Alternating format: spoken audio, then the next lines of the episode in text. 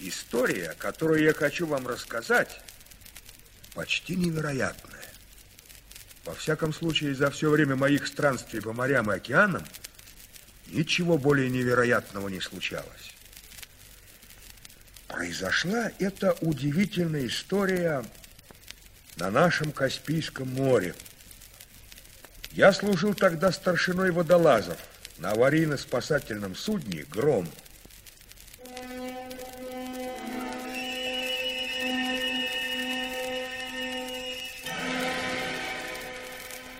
Однажды, холодным осенним вечером, заступил я на вахту. Наш гром шел под всеми парами курсом на Баку. На палубе никого. Только я да Юнга. Шустрый такой паренек. Уж очень он был ко мне привязан. Он бы делал в такой вечер в кубрике отсыпаться. Так вот нет, я на палубу, вот и он за мной. А ветер все крепчает. Едва вошли мы в Бакинскую бухту, как начался страшный шторм.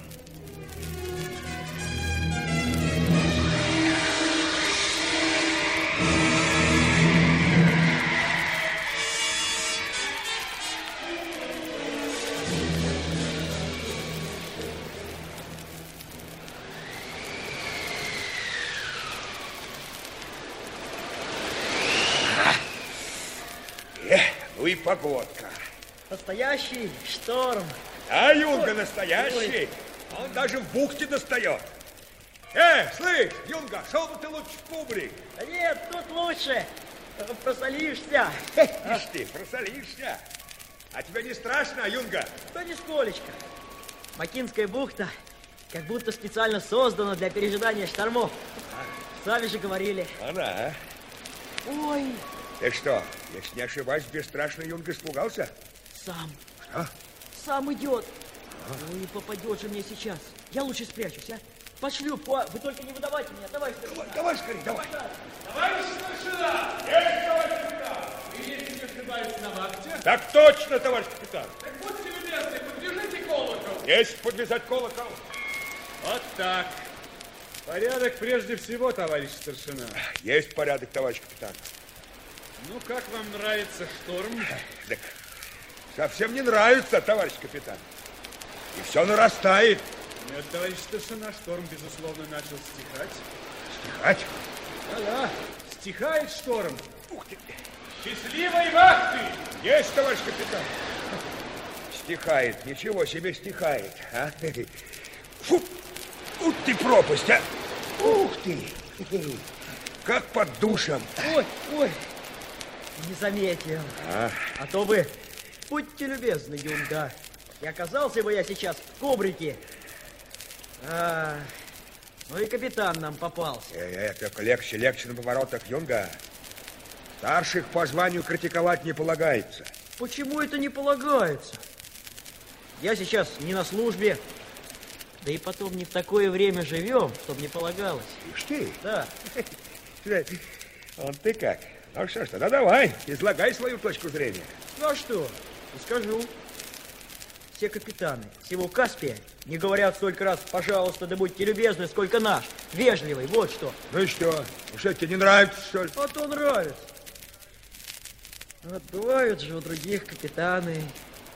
Поднимется на мостик, да как рявкнет. Гром и молния! Всех наверх! По местам стоять! Якоря сниматься! И никаких пожалуйста. Гром и молния. Ишь ты, так это только ведь в книжках пишут. Ну, то какие-нибудь другие, мужские слова. А это что за капитан? Ни морщин на лице, ни загара. Хе-хе, на носу веснушки. Ну, Правильно, как у тебя. Да? Ну, конечно. Ну, это я еще того, не просолился. Вот и он тоже не просолился. Не берет его, видно, соль-то морская. Но порядок на корабле идеальный. Юнга, а ты заметил, когда этот шторм начался? Вчера. Вчера вечером. Ну, вчера-вчера. Но после того, как мы в бухту вошли, вот любой наш матрос тебе скажет, шторм может начаться только тогда, когда наш капитан приведет корабль в порт.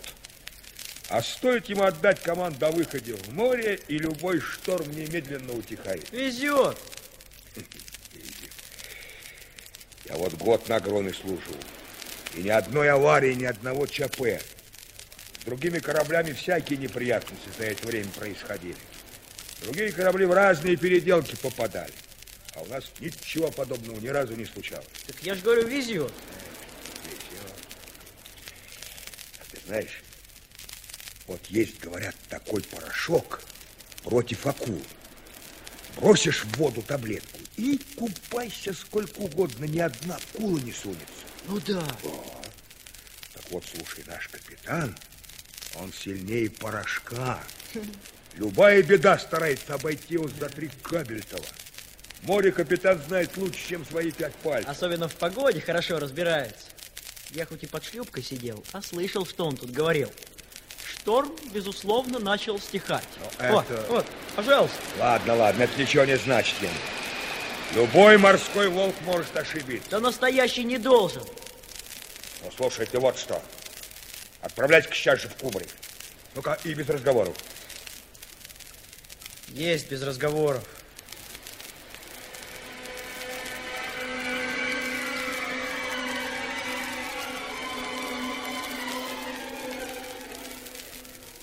Вот какой разговор произошел у нас с Юнгой в тот памятный осенний вечер на палубе аварийно-спасательного судна «Гром».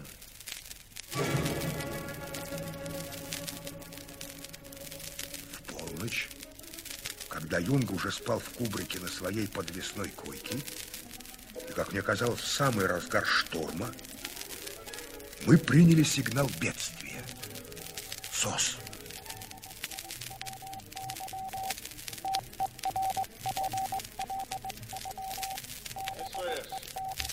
Всем, кто острову «Сломанная челюсть». Гидрографическое судно Академии наук «Пытливый», потерпевшее аварию в этом районе, затонуло. Судно, потерпевшее аварию в этом районе, затонуло. Будьте добры, сколько осталось до острова Сломанная челюсть? Спасибо. Да-да, мы идем прежним курсом.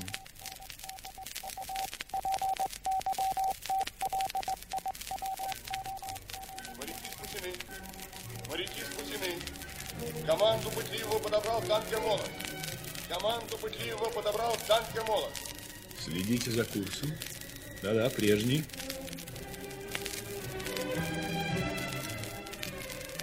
Наш гром уверенно шел сквозь ночь к острову сломанной челюсти. Капитан ни на минуту не покидал мостика. И, как всегда, он был очень спокоен. Внимание! Внимание! Остался в море пассажир с исследовательского судна «Пытливый». Единственный пассажир, находившийся на борту «Пытливого», до сих пор не найден. Следите за курсом. С рассветом мы должны быть у острова. Капитану аварийно-спасательного судна «Гром». Боцман, всех наверх. Всех наверх, пожалуйста. попытайтесь разыскать пассажира.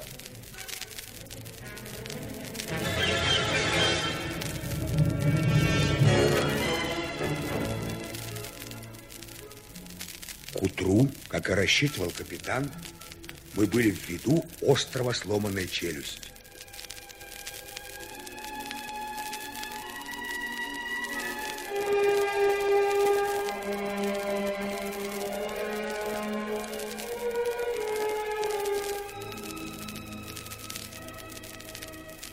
Море совершенно успокоилось, поголубело.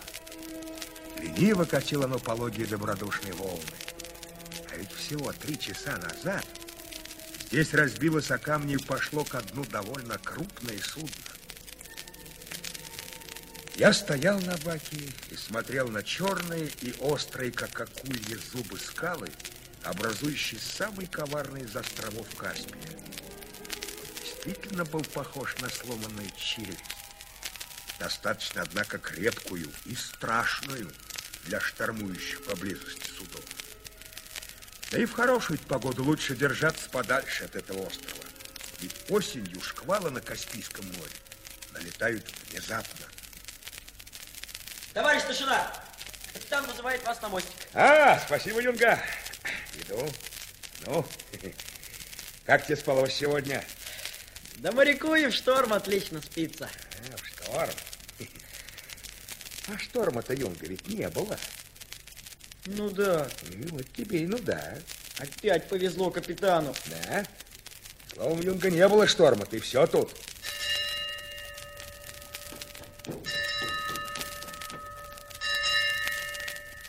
Товарищ капитан, явился по вашему приказанию. Вот и хорошо. Послушайте, старшина, мы будем искать пытливого. Да я слышал, товарищ, что нам приказано найти пассажира. Да-да, это само собой. Но вот тут еще одна радиограмма. Странная радиограмма. Вы знаете, старшина, что у них в трюме? Так, пытливый, товарищ капитан, гидрографическое судно. Ну, что там в трубе должны быть? Ну, там приборы какие-нибудь, научное оборудование. Еще нашим водолазам не К впервые. сожалению, вы ошибаетесь, старшина. Там у них молнии. А, что? Молнии? Молнии? Какие молнии? Шаровые. Четыре сотни шаровых молний. Простите, если говорить точно, то 407 штук. Скажите, старшина, вам никогда не приходилось поднимать со дна молнии? Да, нет, товарищ капитан.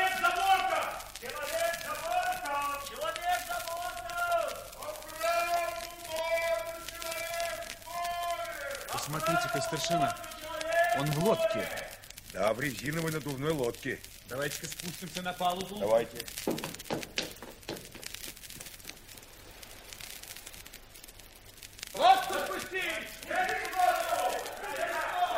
А ну разом взяли Раз, два! Скорее, скорее, вынимайте его. Вынимайте его из лодки. Давай вот так. Ну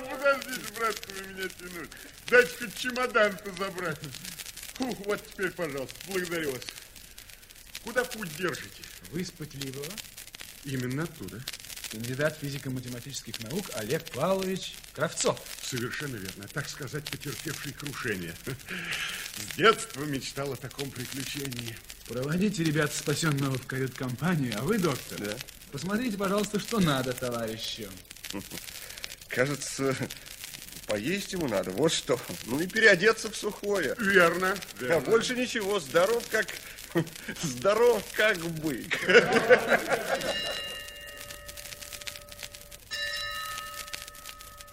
Ну вот, можно сказать, что вид мой и состояние теперь вполне удобные для логарифмирования. Сейчас самое время посмотреть, как поживают мои зверушки. Какие? Где? Ничего, не беспокойтесь, чемодан легкий. Поставим его вот сюда на стол. Вот так. От минуточку, сейчас второй замок почему-то всегда заедает. Вот. Постойте, кто может!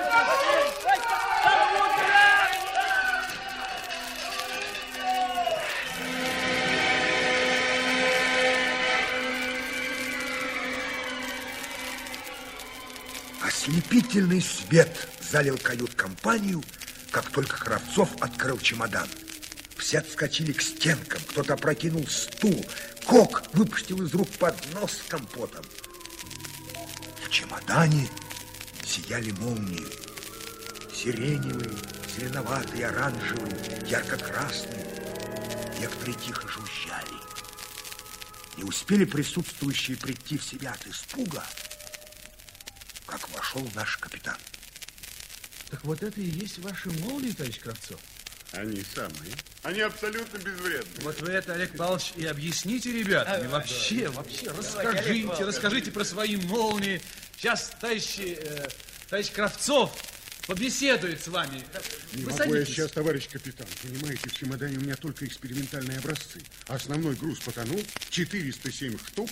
Разве я могу спокойно читать лекции, когда надо искать пытливого? Мне было показалось, Олег Павлович, что вы очень выдержанный, спокойный человек. Ведь искать пытливого – это уже моя забота. Извините. Пожалуйста, не уволить я вас не смею, но советую все-таки пока поговорить с ребятами. А когда понадобится, я пришлю за вами.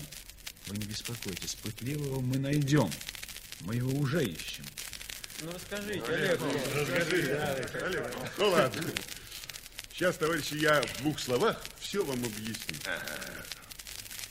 Природные шаровые молнии, дикие, неустойчивые. Неустойчивые. Нет. Они иногда достигают огромных размеров, до 10 метров в диаметре. Но существуют недолго, не больше двух-трех минут. Ну вот, мы и поставили задачу. Шаровая молния, друзья, это прекрасный аккумулятор энергии. Во много раз выгоднее транспортировать энергию в виде шаровых молний, чем передавать ее по проводам или запасать в виде горючего. Вот посмотрите вот на эту желтую. Видите, вот она умещается на ладони. Весь-то такая штука. Пустяки, граммов 10. А энергии в ней достаточно, чтобы в течение года приводить в движение трактор. Трактор. Ого! Неужели целый год? Да-да, друзья. Правда, мы еще не научились делать молнии, сохраняющиеся годами. Пока они у нас живут, как правило, недолго, 8-10 месяцев. Изредка год-полтора. А вот другой сорт. Смотрите, какая яркая. Это для освещения. Света она дает, как 300-свечевая лампа. И не перегорает, не разбивает. А вот это черная молния. В основном испускает тепловые инфракрасные лучи. Сейчас у нее, правда, сероватый оттенок. Но когда мы усовершенствуем ее, такие молнии будут совершенно черные. Вот вы их в руки берете, а вот не опасны. А вы подержите. Это абсолютно безвредно. Дайте мне. Ну? я- Пожалуйста. Можно и это? Пожалуйста. Только окна закройте, мои зверюшки могут улететь. У них строптивый характер. Минуточку, товарищ, дайте, дайте. Дайте-ка мне. Пожалуйста. Вот странный тащущий. Вот ты держишь в руках каплю ртути. Э, Ты смотри, чуть нажмешь, она ускользает. У вас, товарищ старшина, сиреневая, у меня зеленая. А у вас какая? Холодная? Совершенно. И моя тоже холодная. А я сейчас красную. О, о, ты как кипяток. Осторожно, товарищ. Разве можно так обращаться? Товарищи, нужно обращаться нежно. Я сейчас вам покажу. Кравцова, капитан просит тебя домой. Есть? Извините, друзья, вынужден прервать. Складывайте молнии в чемодан. Вот так, нежненько. Аккуратнее, ребята, аккуратнее. Идемте, товарищ старшина. Да, пошли, надо идти. Пошли, пошли. Торчащие из воды верхушки мачт мы увидели сразу же, едва поднялись на мостик. Судно затонуло, напоровшись на скалы метрах в ста от острова. В шторм волны свободно гуляли над скалами, и поэтому огонь небольшого маячка, установленного на одной из них, виден был плохо. Да, сломанная челюсть умела крепко кусаться. Вот он ваш пытливый. Полюбуйтесь. Но глубина небольшая, товарищ. Да, метров пять-шесть. Как вам удалось так быстро его найти? Удалось? Мне, видите ли, говорят, всегда везет. Вот это на этот раз повезло. Ну, что вы думаете, старшина? Сможем мы вытащить эти молнии? Заметьте, пожалуйста, дело добровольное. Так мне из управления радировали. Кто знает, как они будут вести себя под водой. Да-да, очень интересно. Мы таких экспериментов еще не ставили. Пока, надо полагать, молнии сохранились, но если одна взорвется, грохнут и все остальные. Тогда от этого островка только дым останется. Знаете что? Дайте мне акваланг, я сам полезу. Я могу. Ну, идет? Спокойно, спокойно. Как вы думаете, товарищ старшина? Готов спуститься, товарищ капитан. Но если товарищ Кравцов действительно может пользоваться аквалангом, то, я думаю, лучше идти вдвоем. Он же ведь знает характер своих молний. Решено, идем вместе. Подожди, подожди. Здесь Олег Павлович все решает, капитан. Хорошо. Пойдете вдвоем. Молнии. Молнии будете грузить на шлюпку и свозить на островок. Вон туда. Идите. Все ясно, товарищ капитан. Есть спускаться вдвоем.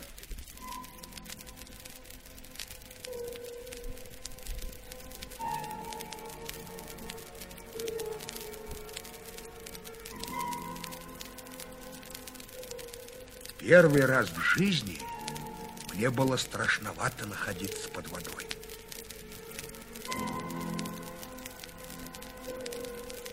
Я когда-то дважды разряжал мины, но это совсем не то. Мина так, только черный ящик. А молнии светились. И как светились.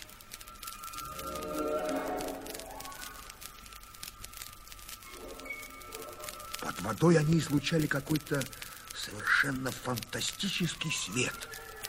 Яркий, искрящийся, трепещущий.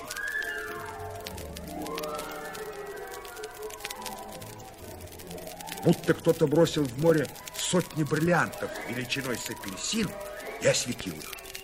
Вся толща воды переливалась ослепительными красками от лимонно-желтой до пурпурной.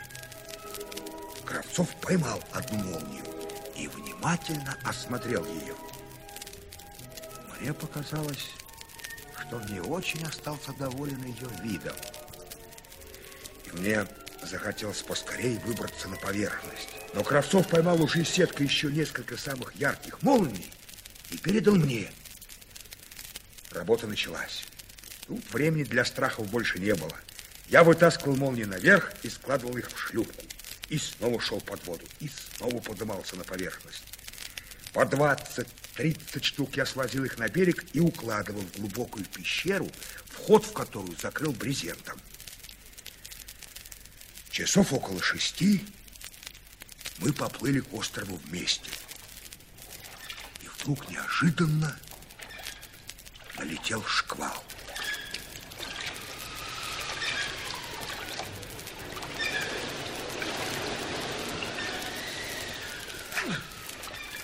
Нажмите, товарищ Кравцов. Так. Если за пять минут не доберемся, потом уж нам не выгрести. Вот так. Видите белые грибышки на волнах? Это шквал идет. Есть подражать. Давайте, И вовремя этот шторм. Ведь осталось поднять-то все сотни-полторы. Гребите, гребите, гребите. Так.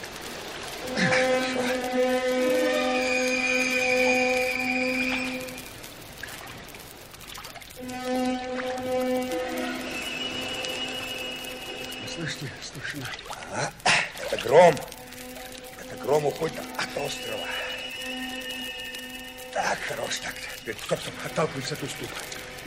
Так, хорошо. Ну, прыгайте. Вот так, хорошо. Так, ну, теперь я. Теперь вы. Да, ну, есть. Фу, ну вот. Вот и добрались. Порядок. А гром надолго ушел. Ну, конечно, пока шторм не кончится. Остров стоять он не мог, ведь ему уже опасно. Что, знаете что, Олег Павлович, нам придется отсиживаться. Вот, вот, пожалуй, в этой пещере, что ли. Ну что ж, посидим.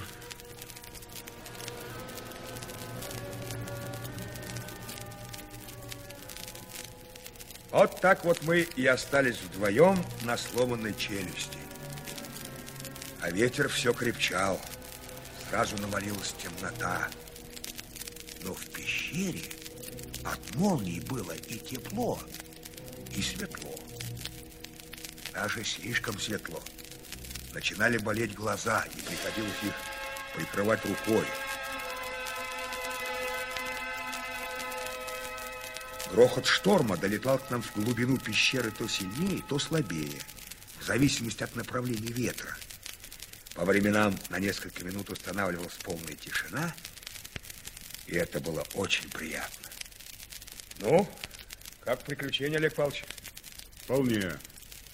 Между прочим, никогда Робинзоны не имели такой энерговооруженности. В наших молниях энергии столько, сколько примерно в десяти эшелонах с горючим. Понимаете, в десяти эшелонах. Вы что, вы чем-то озабочены, Олег Павлович? Что с вами? Забавные они, эти зверюшки.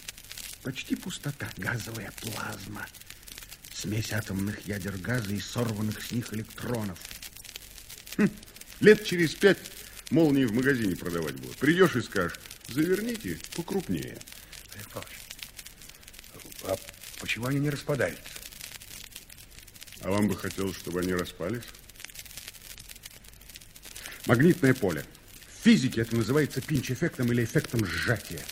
Сначала возникает электрическая дуга в виде столба. Затем под влиянием собственного магнитного поля столб газовой плазмы сжимается и превращается в шар.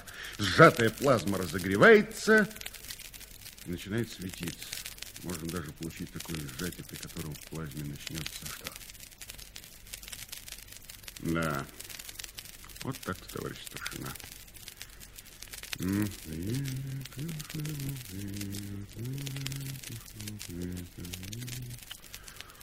Олег Павлович, вот что, знаете что? Давайте-ка мы с вами поговорим на чистоту. Что случилось? Ведь я же вижу, вы чем-то встревожены. Да нет, что вы, правда же нет. Говорите, говорить, нечего нам играть в прятки. Ну, говорите. Понимаете, молнии взбунтовались. Под водой повышенное давление. Процесс образования нейтральных атомов из газовой плазмы ускорился. Остановить его уже нельзя. Молнии разогреваются. Видите, она становится светлее. И очень скоро... Что? Взрыв? Да.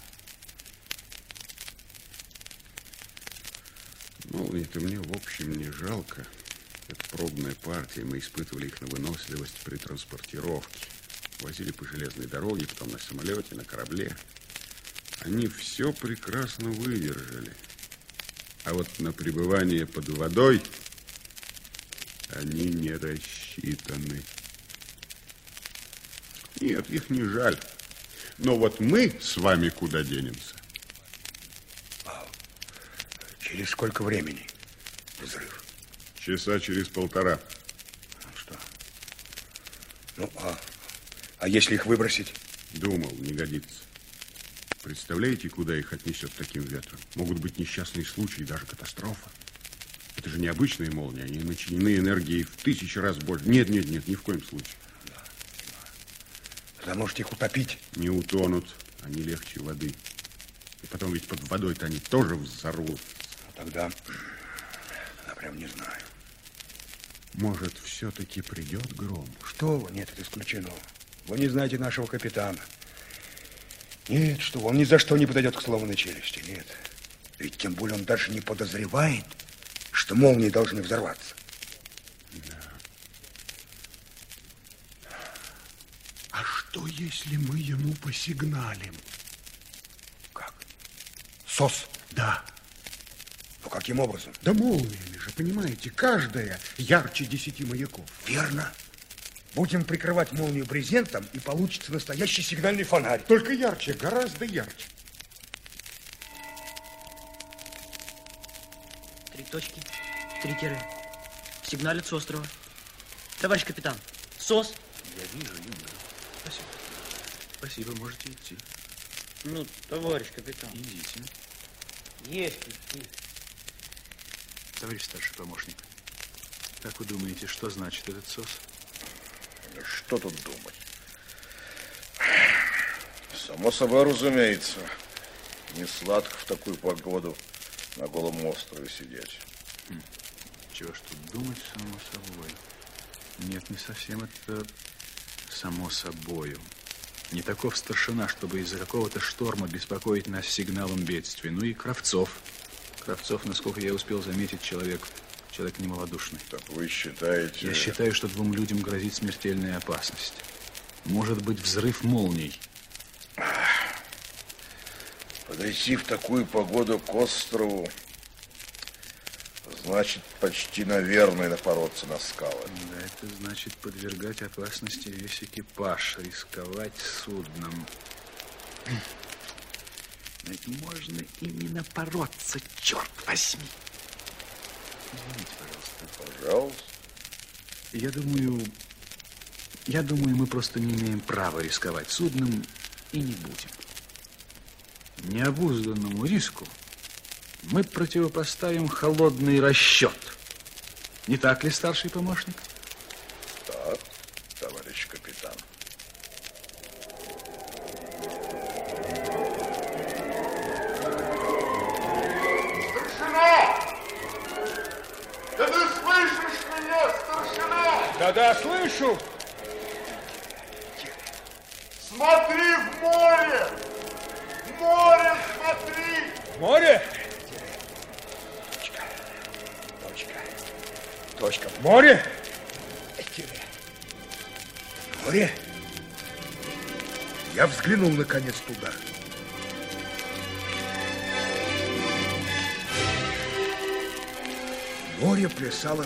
Светлая полоса.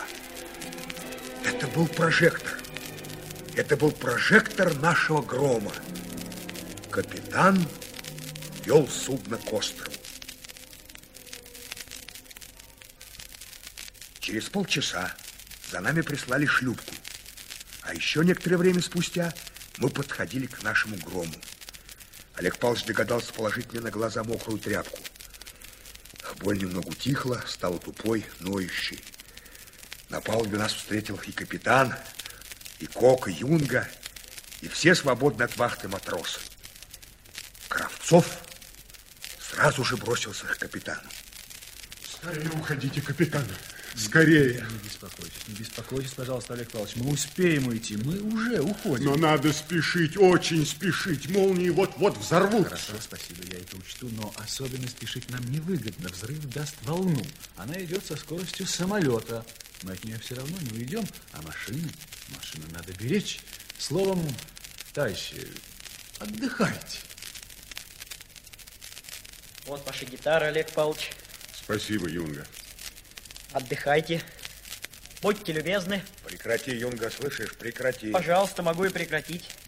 Но только зря вы волнуетесь, товарищ старшина. Нам ведь опять, как всегда, повезет. Повезет! Мальчишка, ты понимаешь, о чем ты говоришь? Понимаю. Или чего ты не понимаешь? Если бы капитан не вернулся к острову, вы бы давно уже ушли от всякой опасности. А он вернулся. Он не испугался острых зубов сломанной челюсти. Он проскочил между ними. Это, брат, высочайшее мастерство, невероятная выдержка, воля. А он сейчас все рассчитал. Вот только молнии могут нарушить эти расчеты. А? Могут, Олег Павлович? К сожалению, могут. Ой, а разве мы еще недостаточно далеко ушли, а? Недостаточно. Пока еще совсем не время шутить, Юнга. Я не думал. Извините, пожалуйста. Ладно, ладно, ты, друг, извини, я тут тоже погорячился. Товарищ старшина, А? спойте бригантину. А. Ну что ж, если Олег Павлович поддержит на гитаре. С удовольствием. Ну, ну.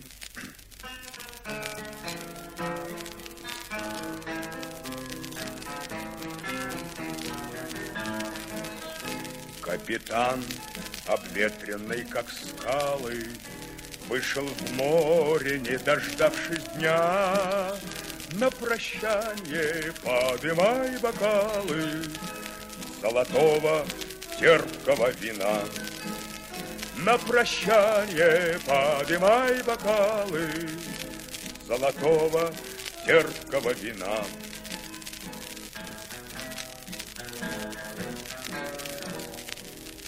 Молнии на острове все разогреваются. Разогреваю.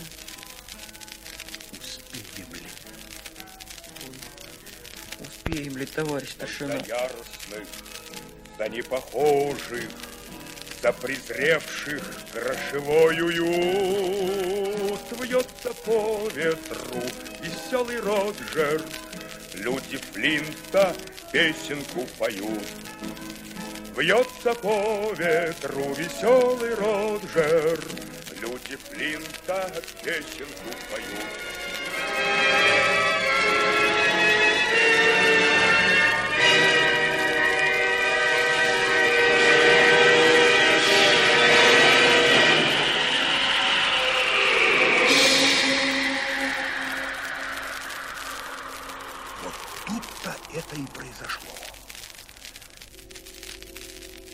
Остров сломанная челюсть перестал существовать.